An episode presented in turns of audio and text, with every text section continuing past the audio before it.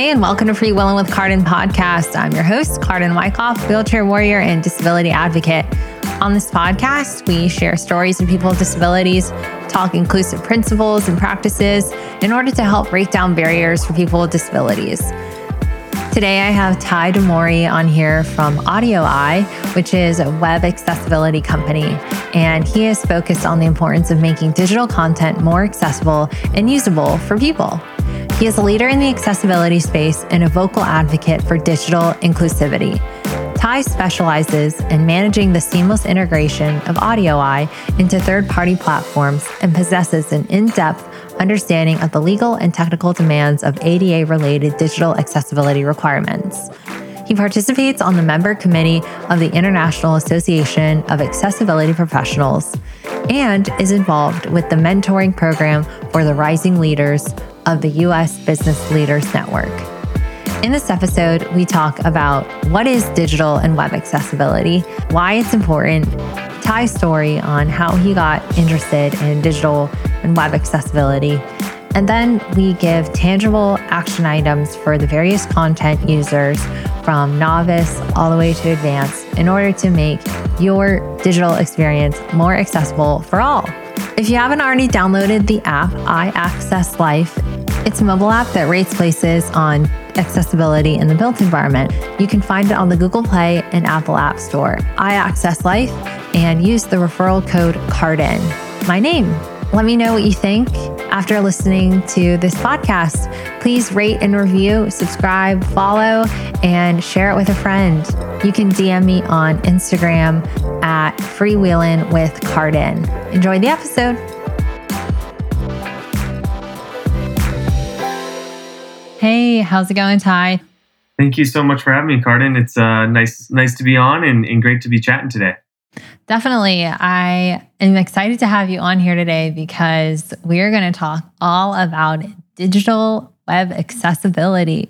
And it is a topic that a lot of people probably don't know about. They don't know that websites and everything on the digital world needs to be compliant so that individuals with people with disabilities can access the digital world. And so, um, talk to me about that.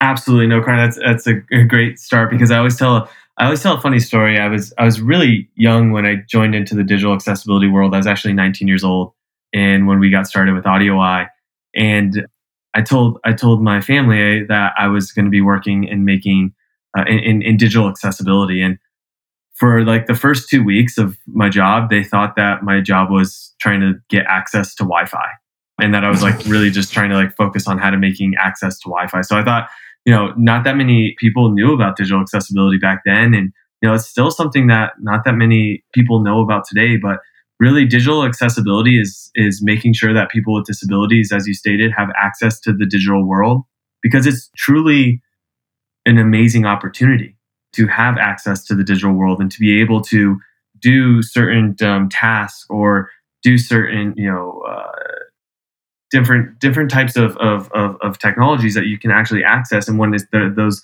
those technologies are accessible it creates independence and it creates opportunities for people with disabilities that may have never been there. So, you know, I, I, I like to think of it as really the the ability for all different types of d- disabilities, from uh, dyslexia, color blindness, visual impairment, to ADHD, and you know, epilepsy. All these different types of, of of disabilities or, or or different techniques that maybe I can help someone on the web access that content.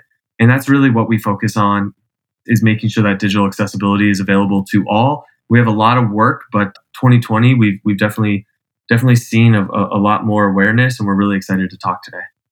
That's awesome, and just thinking about really to break it down when when I hear the term web accessibility, I know what that means, but I know a number of people you say web accessibility and you mean like what what do you mean by web accessibility?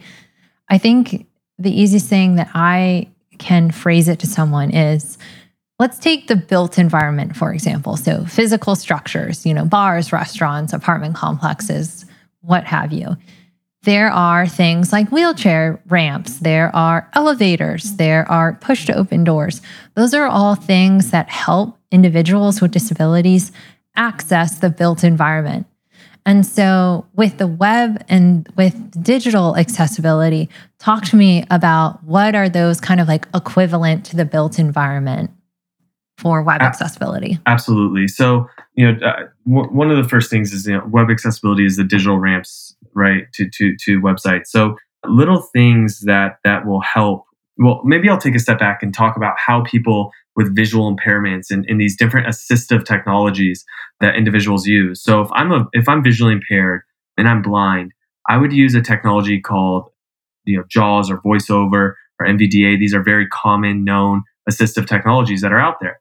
And this assistive technology lets me navigate my entire computer from doing my email to doing my calendar to managing and doing my Microsoft Word. And it's voice to, or, you know, text to, to, to, to speech and, and, and, voice to text. There's different types of, of, of ways that you can utilize it.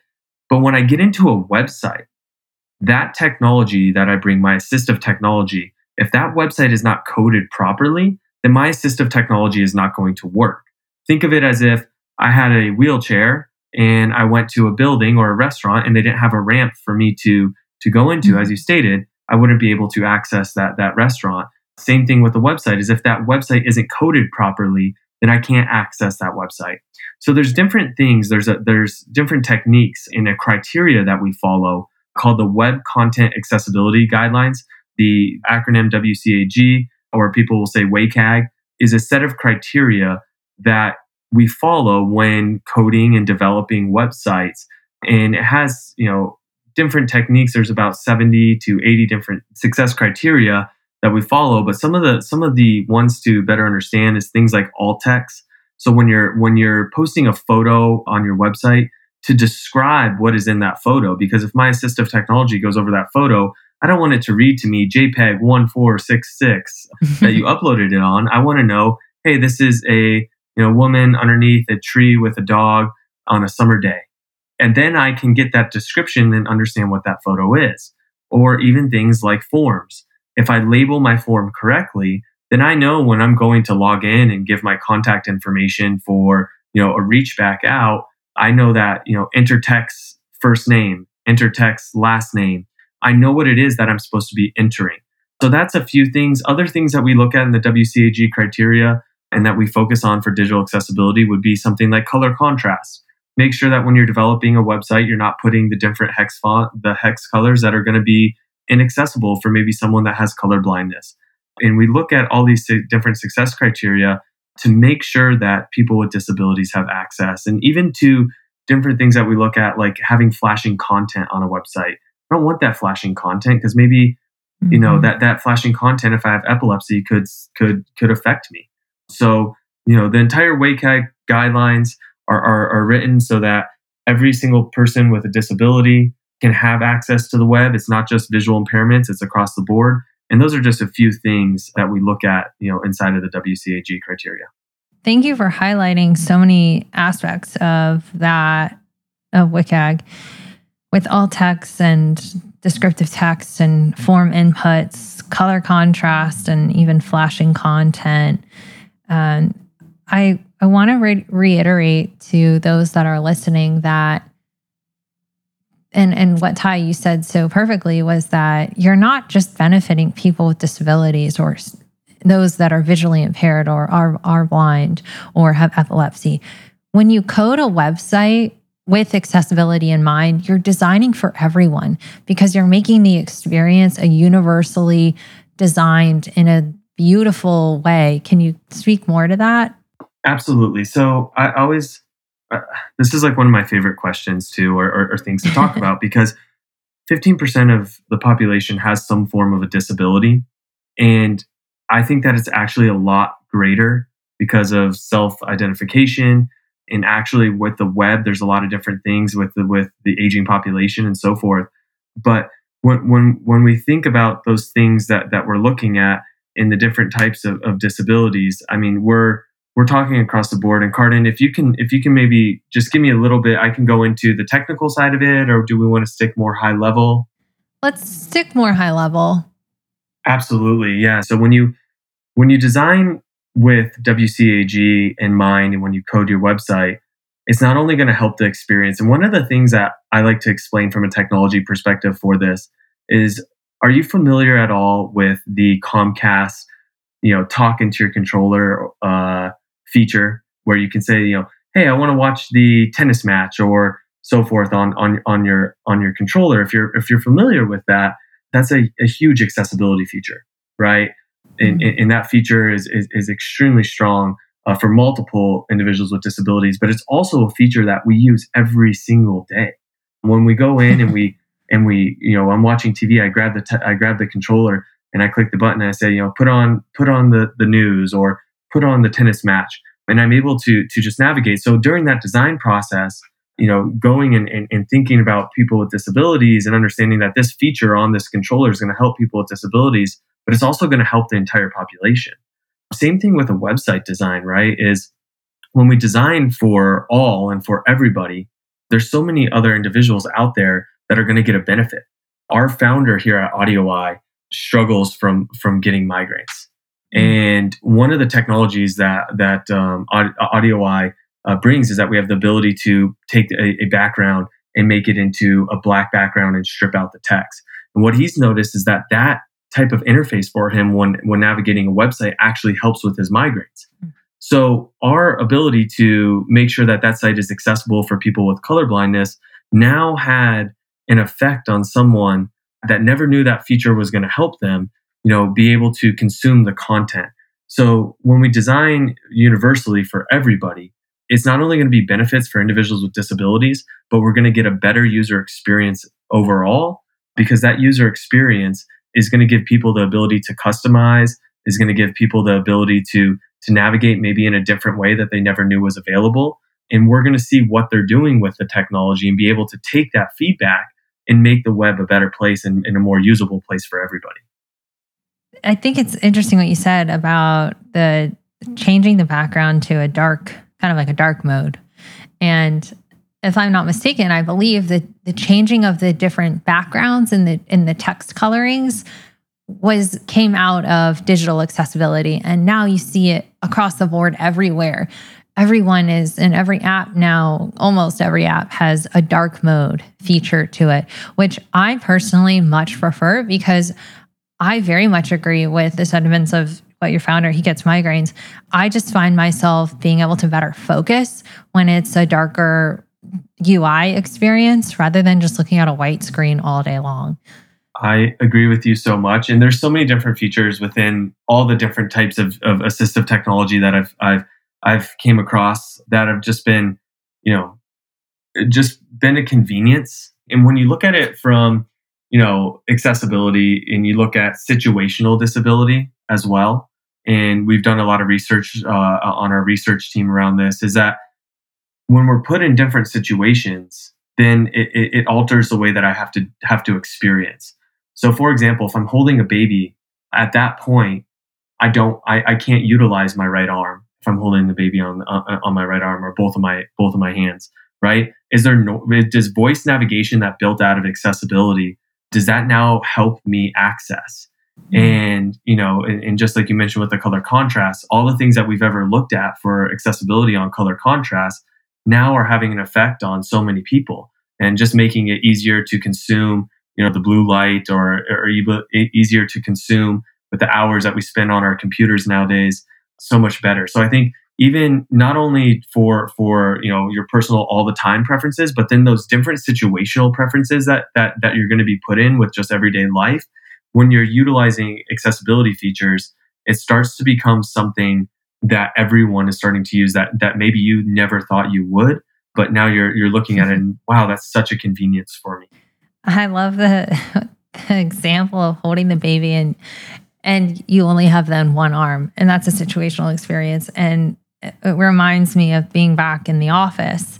And i fought for about two years to get pushed to open doors because i use a wheelchair. So pushed to open doors throughout my office. And they they did come. And you know they they thought a lot about you know who how many people are at, like what is the cost analysis here? Like okay we're only giving this technically to one person in this massive office but they ended up putting it in anyway which is awesome. But then once you get off the elevator and watch the number of people that utilize the push to open door. They've got they're they're talking to some customer on the on their cell phone and then they're holding their laptop and they're trying to balance their cup of coffee and all these different things where just hitting the push to open door is a lot easier than having to finagle having to like swipe your badge and then try and get that door open. And then you also see all of the delivery people and the the cleaning people that have their big giant carts and all of their stocking equipment and their trucks that they're unloading and push to open door is much helpful. It, it creates that experience similar to kind of like web accessibility. Absolutely yeah and and and as you look at that on the web i think that we're finding more and more use cases that we've never seen before that we're giving people the opportunity, just like the push to open door, right? All of a sudden you saw that experience in your office where, whoa, look at all these people that are utilizing it. I think that there's so much that we haven't discovered with digital accessibility of what kind of tools and, and what type of techniques and as code is switching and we're writing in new languages and we're presenting code in different um, different experiences right like i feel like it's like every five years code and uh, the way that we design is like fashion, right? It, it, it, changes and, and it's always evolving yeah. and getting faster. And as we as we do that, we have to keep up with accessibility and we have to you know adjust and make sure that the WCAG criteria are at the most current state.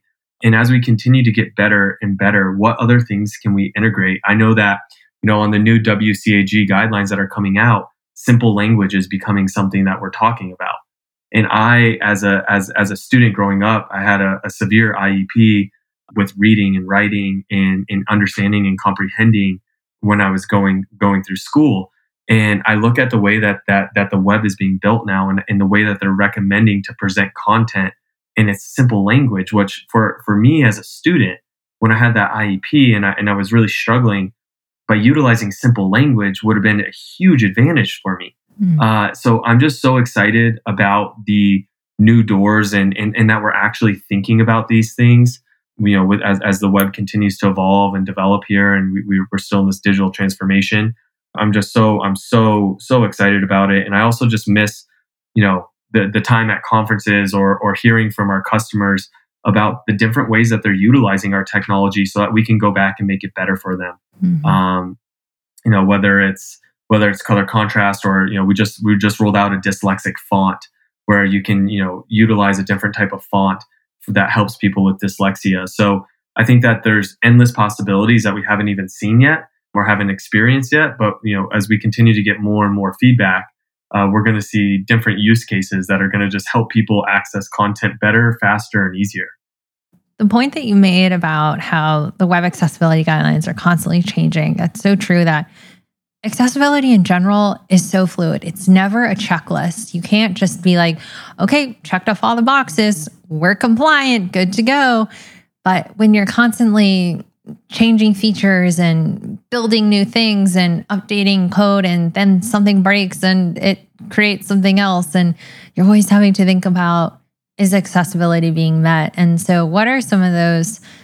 Recommendations that you would make to those to kind of get out of that mindset that they're just looking for a checklist? Absolutely. One the, the biggest thing that I can think of is test and talk with with the users, right? Uh, I think that's in anything in tech or anything in design, but with with accessibility on the web is actually testing with people with disabilities and utilizing and listening. So it starts early on in the process and you know where where I work in the in, in the company here in, in at AudioEye is we we always are usually working in a retroactive state with our customers where you know they built their technology down now they're trying to make it accessible which is totally fine. And, and I love that they're making their sites accessible. But with some of our bigger clients that we're in more in, in deeper relationships with we make them start thinking about it in the design process right? So if I'm building a website start to think about how I'm going to incorporate these guidelines from the beginning of the design. Don't let it be an afterthought. Or, you know, what are what are different things that I can challenge the vendors that I'm working with to to become accessible? Uh, so I, I think you know actually testing with users is extremely important, or getting that type of feedback. And then the other thing is just, you know, care. Like really, really take ownership of this and, and, and care because it's not only the right thing to do. Like, you know, so many times when I'm, I'm giving a presentation or I'm talking to folks around it, they don't know even, you know, they're, they're, they're just starting to educate themselves. They're just starting to learn and then they really care. And then when they, they apply that, they make huge change. And I think that that's one of the biggest things with digital accessibility is to just really care about you know your experience uh, that for people with disabilities and you know and then when you do that you're going to open up your web presence to 15% more of the population and this is a population that's going to support businesses that support them. So you know those are those are the two things that i would i would definitely say is is is really test with users with disabilities get their feedback. I'm sure that there's a local community that would be happy to test or you know there's tons of companies that do that out there. And then also just really really care about that experience that you're delivering. Yeah starting to think about it as proactive rather than a reactive mindset is so crucial. And additionally challenging your other vendors that you're utilizing and well, not really like challenging them but just asking them is your component that's on my website is it accessible and if it's not what are the steps that you're going to do to make that accessible? Because I know so many platforms nowadays aren't fully designed with a, that single company.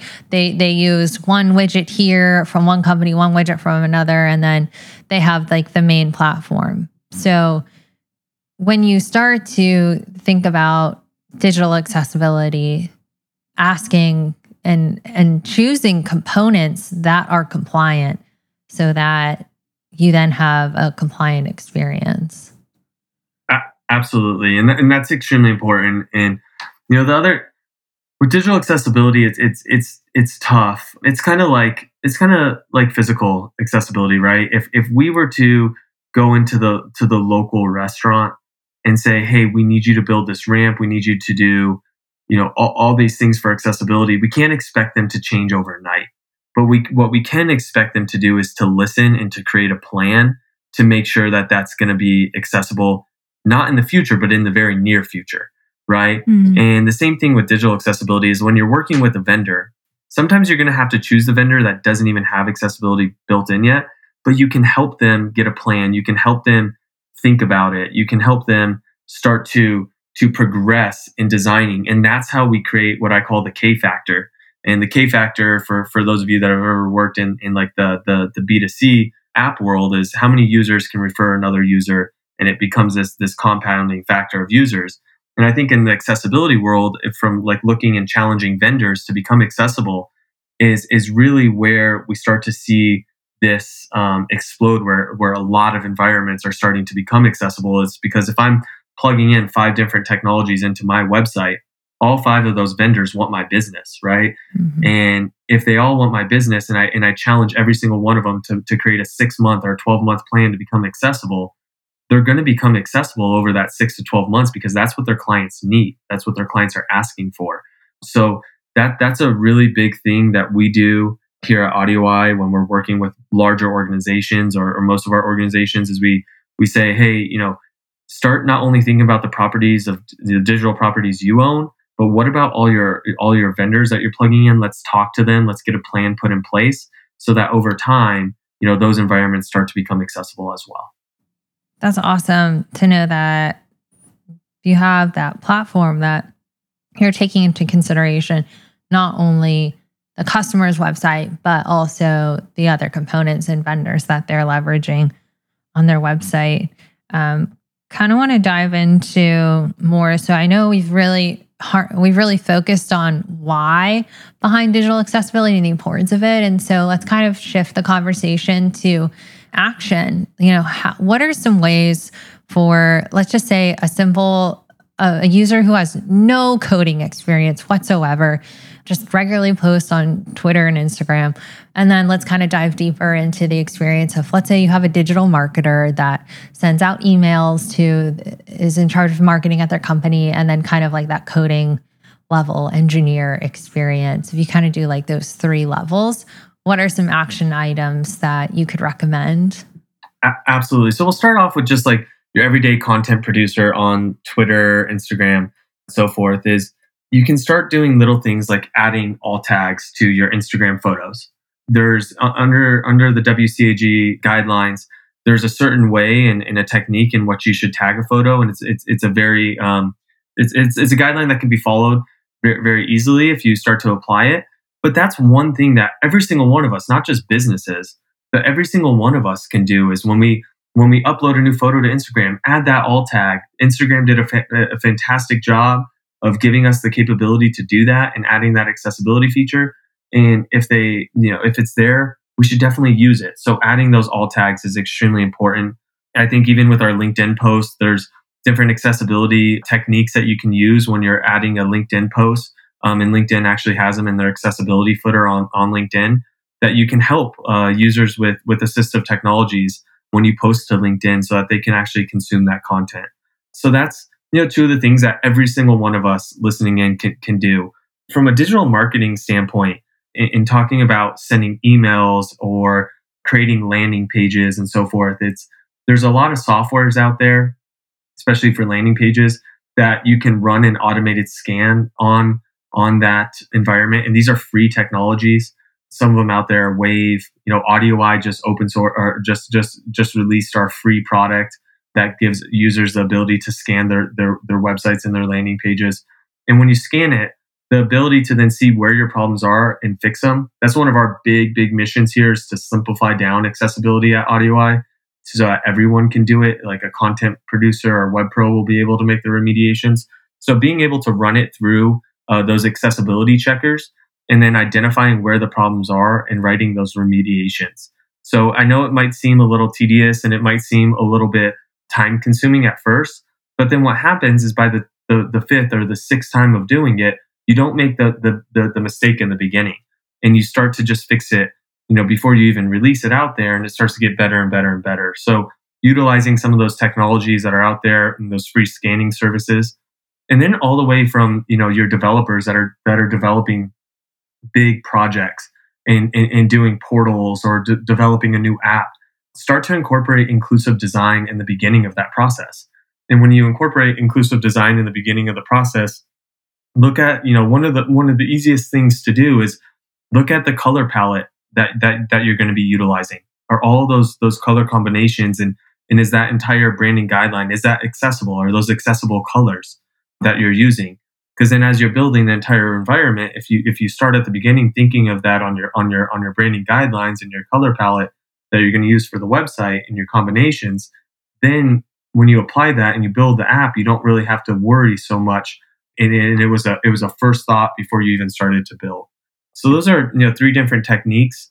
We are putting a lot of investment into simplifying down accessibility for for content creators because we feel like we want to give everyone the ability to identify their problems and fix their problems quickly so a lot more to come out there. I think the accessibility world is, is developing some amazing technology, not just AudioEye. There's companies like Deque and Level Access that are doing fantastic work of scanners out there as well. And uh, you can utilize their technology when you're when when you're actually building your websites, which is awesome. Thank you so much for explaining some actionable items for kind of like the three levels of users.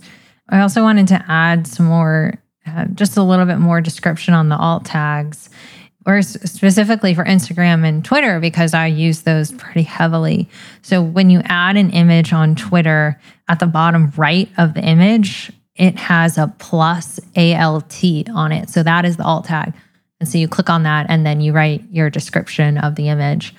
And then on Instagram, I know specifically you have to get all the way to the very end, right before you post. And there is a section where it says, you know, do you want to add it on your Facebook story? Do you want to add it on your other accounts that are linked? And then there's this, something that says advanced settings. And under advanced settings is where it shows the alt text, and that's where you can add it there.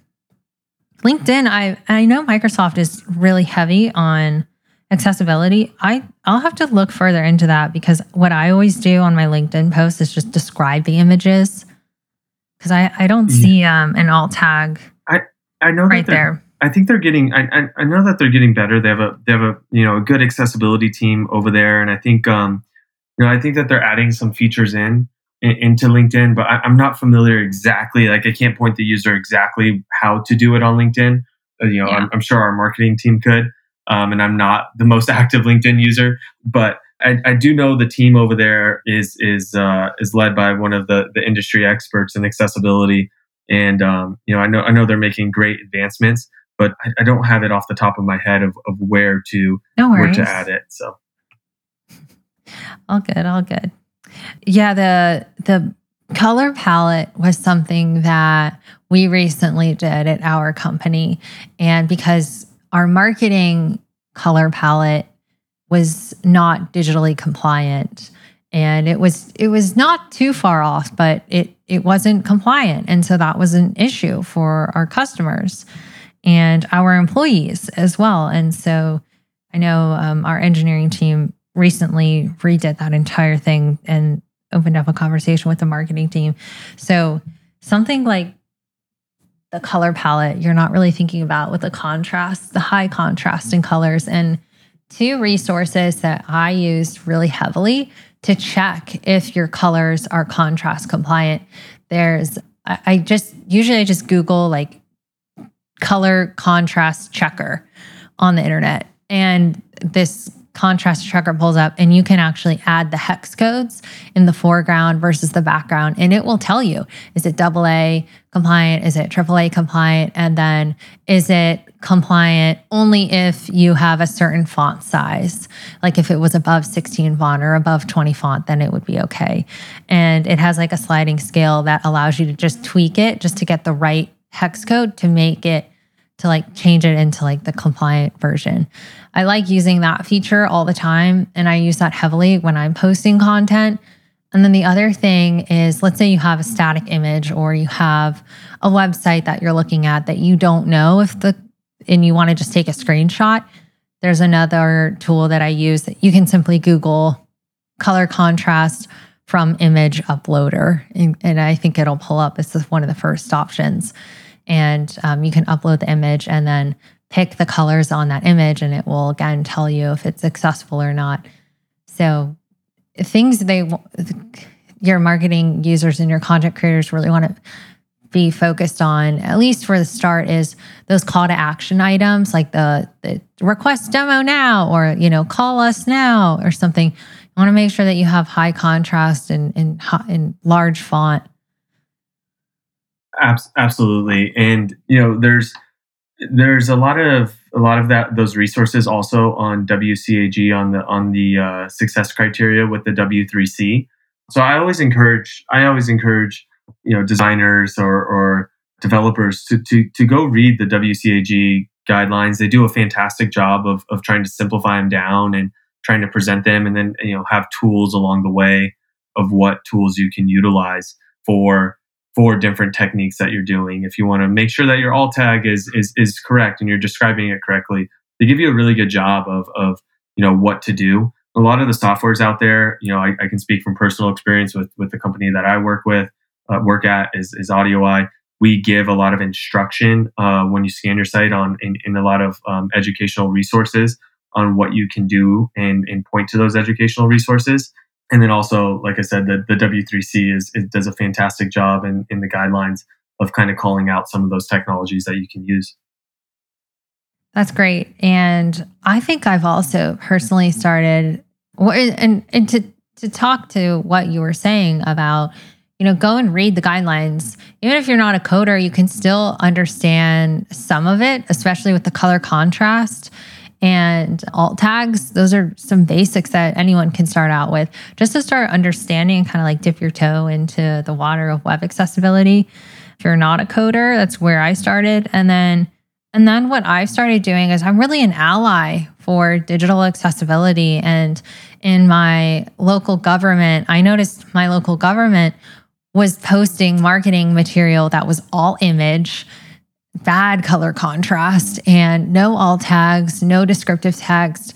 And on every post, I would say, you know, please provide the text information or please refrain from posting images only with important contact um, content because even even normal visually uh, sighted users there's usually images that people will post the webinar information on and it's like a link to the Zoom or a link to register and you can't click an image to register or sign up. So I I, t- I totally know what you're talking about because I've had multiple conversations even with our own team. You know, we're an accessibility company that focuses only on accessibility and we still make mistakes every once in a while.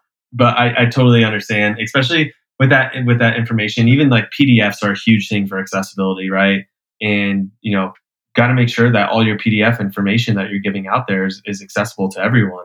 The other thing about the W3C and the WCAG guidelines is that you know it, it it just gives you a good sense of all the different types of disabilities and the ways that technology can, can help and the way that doing these certain things like everyone focuses in at all tags and everyone focuses in uh, on closed captioning but there's so many little things that we can also do, like putting a pause button on your on your on your videos, right? That that's a huge feature for accessibility.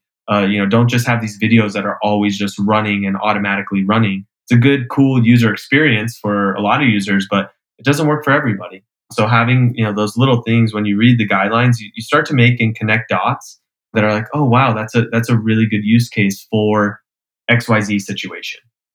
It's interesting that you talk about putting a pause on on the video. And I think I'm not, and I'm not bashing any company whatsoever or any person. I'm just sharing my my lived experiences. And recently, I noticed on Netflix, and I I rarely watch TV or Netflix, but I got on it recently and to to watch Crip Camp, which is an amazing documentary for people with disabilities. But I noticed on the website immediately as you open it up, they start playing a video or, or like a highlight reel of of clips of TV shows to watch. And in the initial phase, I don't believe that there was like a mute button and there was no way to pause that. And so I was like, how do I get out of this horrible experience? Like, I, I don't want to be listening to to whatever this video is that they're trying to sell me to watch. Absolutely, I, I know what you mean there, and and also just there we there we start talking about accessibility features that become usability features, right? And mm-hmm. as we look at that and you're like, oh man, that was a bad experience. Like, I want to get out of this. What if, what if you had a disability where, you know, uh, maybe it's a cognitive disability where you, you couldn't figure it out. And, yeah. you know, so, so there's, there's, that's what's so cool. And that's why I think it's like, it's like, it's like the deep ocean with some of the features and everything that we're working on and why I get so excited to come to work every single day is, you know, what's going to be the, the, the next day that we unlocked you know some type of technology or some type of feature that now has huge independence and huge usability for mm. for not only people with disabilities but for everyone. And one of the projects that I talk about that I was able to experience and able to to work alongside was was the Uber experience. And you know, Uber's had their challenges for accessibility, and they they still are, are getting better and better. You know, and, and I know that they're working on it. But one of the coolest things was that they invested in making their app accessible for assistive technologies and thinking of different feature sets to put in to make it easier for an assistive technology, a blind user, to order an Uber. And when they ordered that Uber and, and, and created that experience, I remember some of our employees that are visually impaired and blind saying, wow, that independence of not having to rely on on on, mm. on local transportation or rely on my cousin to come pick me up or or someone to come pick me up was huge. And now I can just request a, an Uber just like everyone else.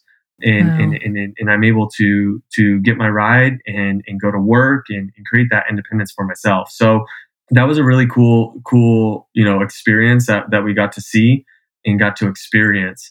And, and then Uber did something that I thought was very cool is that they, they started, they put a feature inside of the app where the, the rider for a driver that was deaf the the, the rider would get uh, notifications on different sign language techniques to utilize with the driver. So as a rider, I'm mm. sitting in the back seat and I'm going through, and if my driver was deaf, I was able to look at these features and be able to sign and learn, you know, maybe 10 different features of sign language that I never knew. I thought that that was hmm. something really cool uh, because it engaged the user and helped them understand. And I thought that that was just something really, really cool that we got to work alongside and experience that that that had kind of a impact not only for the driver but also for the rider as well that that you know wasn't wasn't deaf but got to experience that that connection. Well, since you have such superpowers with Uber, can you uh, bring accessible ride share to Atlanta for me, please? I I know that that is um you know I I wish I wish I could could could flip a switch and, and, and do that. It would be it'd be amazing. Accessible ride share is something that uh you know I'm I'm sure and I hope that that that that rideshare companies can figure out because I know that would be huge. One of our one of our strategic advisors here uh, at AudioEye is is is a wheelchair user and uh, he he is um always always talking about you know how, how amazing that would be because it's just not there yet yeah accessible rideshare is a whole other conversation but how amazing that you were able to work on a project of a powerful company that so many millions of users barely billions of users use all over the world and to be able to implement and create an accessible experience for all, not only just the driver, but the rider. And through that, you really are just amplifying and breaking down those barriers for so many people. And then having it be an educational piece for a number of users that didn't even realize that it was all baked into the app itself. So, really huge kudos to you. And thank you so much for, for working on that. No problem at all. I mean, I got to give all credit to Uber. Um, I, I, was just kind of a bystander of a of a few calls, but um, you know, it was it was awesome. And I think that there's a lot of companies out there. One one of my favorite companies right now to watch from accessibility, and I'll give him a plug because uh, because he's a good buddy of mine, is Comcast. And Comcast is doing some amazing things for accessibility. When you think about everything that Comcast touches, right, from Universal Studios to Xfinity everything that that company touches, they have a huge emphasis on accessibility. And Tom Wlodkowski is is um, you know is is the VP of, of accessibility over at at uh, Comcast, and Tom is just continues to to make strides in in pushing the envelope on accessibility and you know things like the the uh, talking set box, which was a feature I think in 2017 that they released, and and all these different technologies. I'm probably butchering some of the names of them, but there, it's just amazing to see those big corporations, those Fortune 50 companies. You know, Microsoft is is amazing. You, mm-hmm. you mentioned that, Carden, about you know what the work that they're doing, and Jenny Lay-Flurrie is the uh, the head of accessibility over there, and and and you know they're they're they're incorporating it into their culture. They're incorporating it into their HR and, and into their hiring and employment which I think is is is is awesome because then they're able to really test and, and be able to get feedback from those those everyday users of the technology. I was actually listening to uh, Jen, a, to- a talk with Jenny and friend the other day, and I, oh, she's amazing, right? Such a powerhouse. I could talk endlessly about what she's doing to help push Microsoft in amazing directions and then just accessibility in general. She's in, I watch her talk all the time. But one of the things that she mentioned, which was really fascinating to learn about, was in their user testing experiences for accessibility, they actually outsource individuals to help test that. And those individuals can have disabilities or not. And so I think that's also really cool because they're they're creating a, a hiring uh, creating jobs through just through testing accessibility. And you're also employing people with disabilities through that testing experience. So something to think about as well. Absolutely. There's you know bender consulting has been a long time partner of AudioEye and bender consulting is one of the you know one of the biggest uh, companies out there to help people with disabilities in, in, in employment. Hmm. and they're they're an amazing resource if you're looking for disability employment and, and for testing and, and, and so forth and there's also another company that i just found out about it's called make it fable it's f-a-b-l-e make it fable out of canada and they are doing crowdsourced testing for websites on accessibility and you know we've we've talked with them a little bit. They are uh, doing fantastic work. Big big fan of what they're doing. So you're getting all these organizations that are coming out and saying, "Hey, we have we have these users, we have these these individuals that can be here to, to be great feedback and user experience feedback for you. And not only is that helping create better products and create better technology in the world for people with disabilities, but as you just stated, it's helping a job, you know, helping people with disabilities get jobs. And with mm-hmm. such a with with such a high un, uh, unemployment rate for people with disabilities, in in in this, you know, all, all, we're going digital by creating your technology accessible. You're you're going to create jobs for individuals with disabilities, not not only from from the standpoint of you know individuals with disabilities being being able to navigate and use the systems that we need to use to execute on our jobs but also from from a standpoint of when incorporating them into the design and into the to the UX work it creates those job opportunities for them so I, think it's it's awesome uh, we're just at the the the, the start of, of of of of the education. I'm still you know shocked every single time I, I, talk to people and it's the first time they're hearing about digital access- accessibility. Uh, but so crazy. it's a lot better now though than it was five years ago. And my hope is that every year we just compound on more and more and more people knowing about it.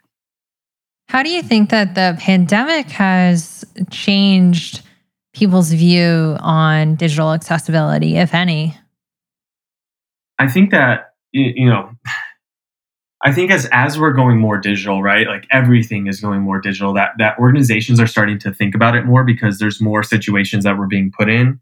You know, so I definitely think that the pandemic is having an impact on digital accessibility because a lot of corporations and, and businesses are going digital. You know, and and and I don't think we've been. I don't think we've seen the effect of it yet. I, I definitely know.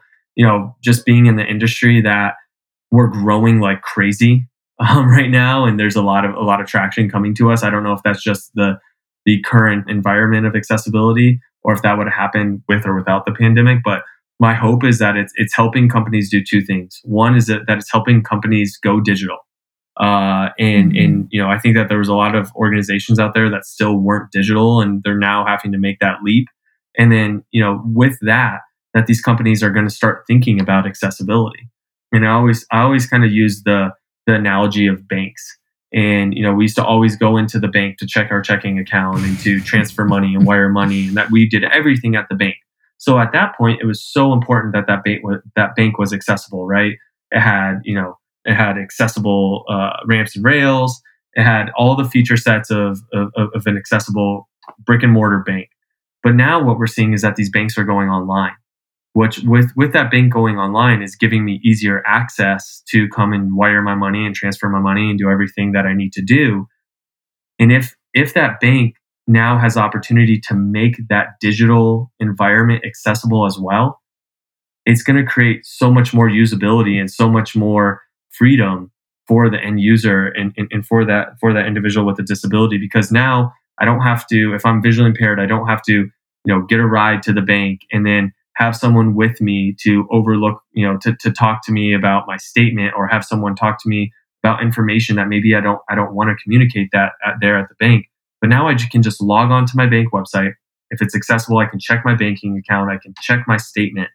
And and to me, like I always use and I probably overuse the word independence, but technology gives gives individuals with disabilities independence and gives everyone mm-hmm. independence. And to me, that that's like so cool. I, get, I geek out about it if you can't tell.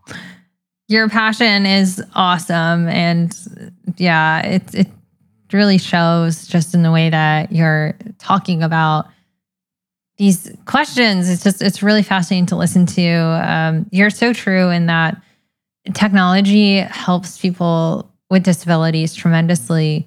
I have a friend who is uh, severely or has severe low vision and he his iphone is his tool set for everything to be able to do that to be able to zoom in to be able to take a picture of a menu and then zoom in or like make it brighter or lighter or change the background or, or whatever the case may be.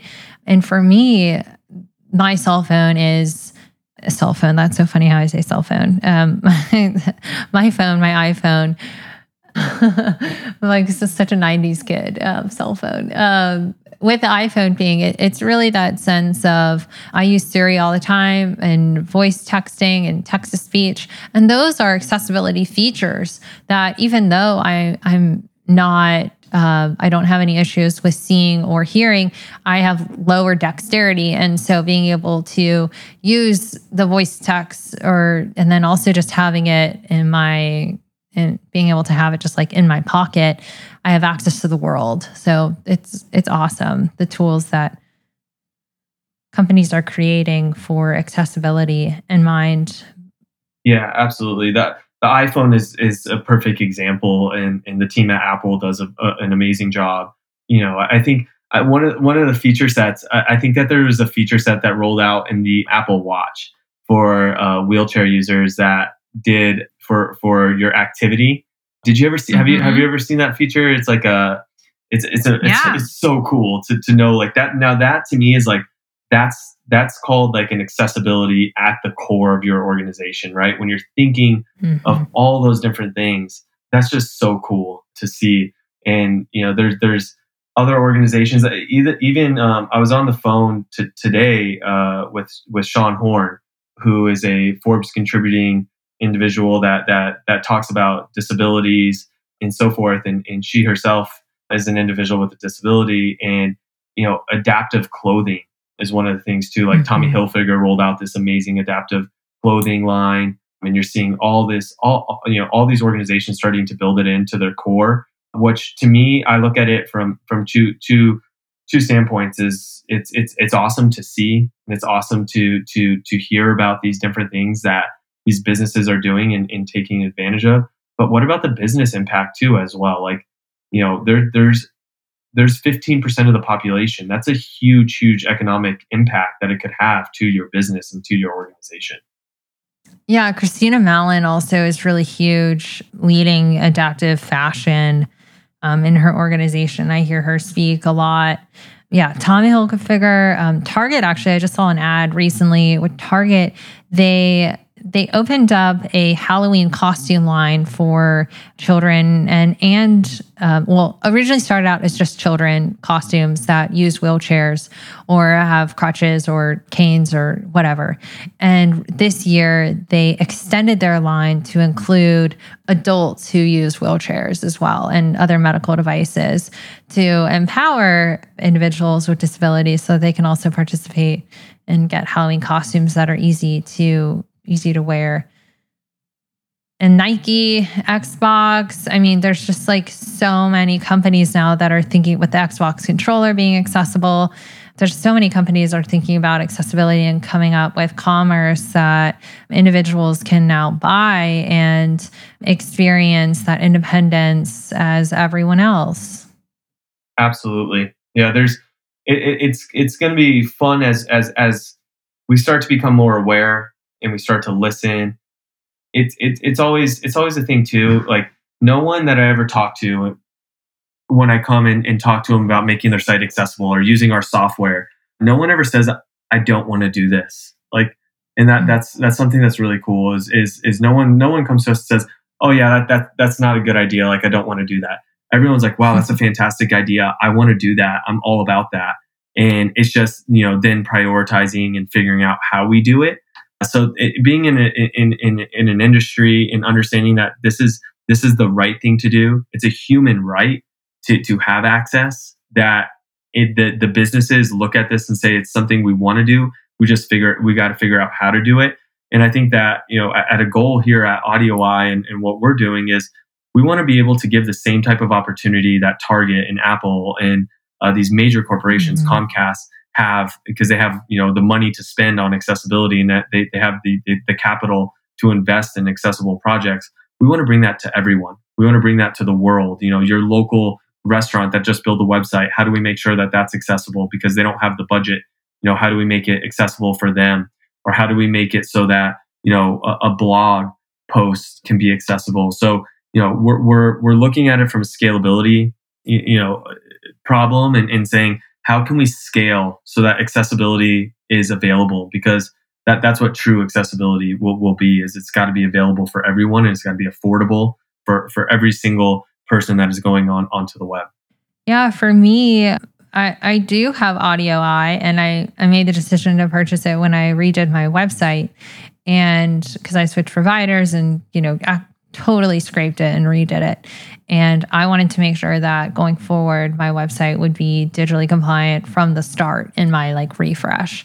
And I, I really liked how you were talking about how at AudioEye, you're trying to scale it at all different price ranges and you have just such a basic level that I think there was like a free 90 day trial, which I used, which was awesome. And then I realized like I don't want to do the remediation on my own.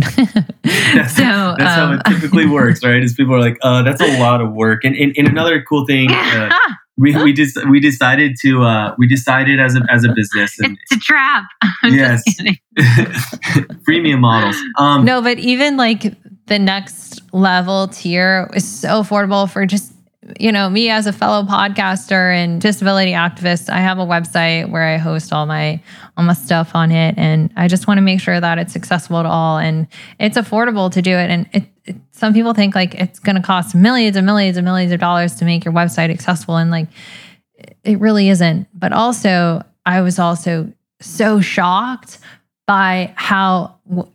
with the knowledge that I have with digital accessibility and compliance, like I tried very hard to have really large font and like make it spaced well and like make sure I had a sans serif font and had certain my contrast colors and then but when I looked at the AudioEye report I was like oh my gosh my website compliance is like 65% which I will say I was like I was very proud of myself. I got 65% of the way there um because if you were to look at my old website it probably was like zero compliant.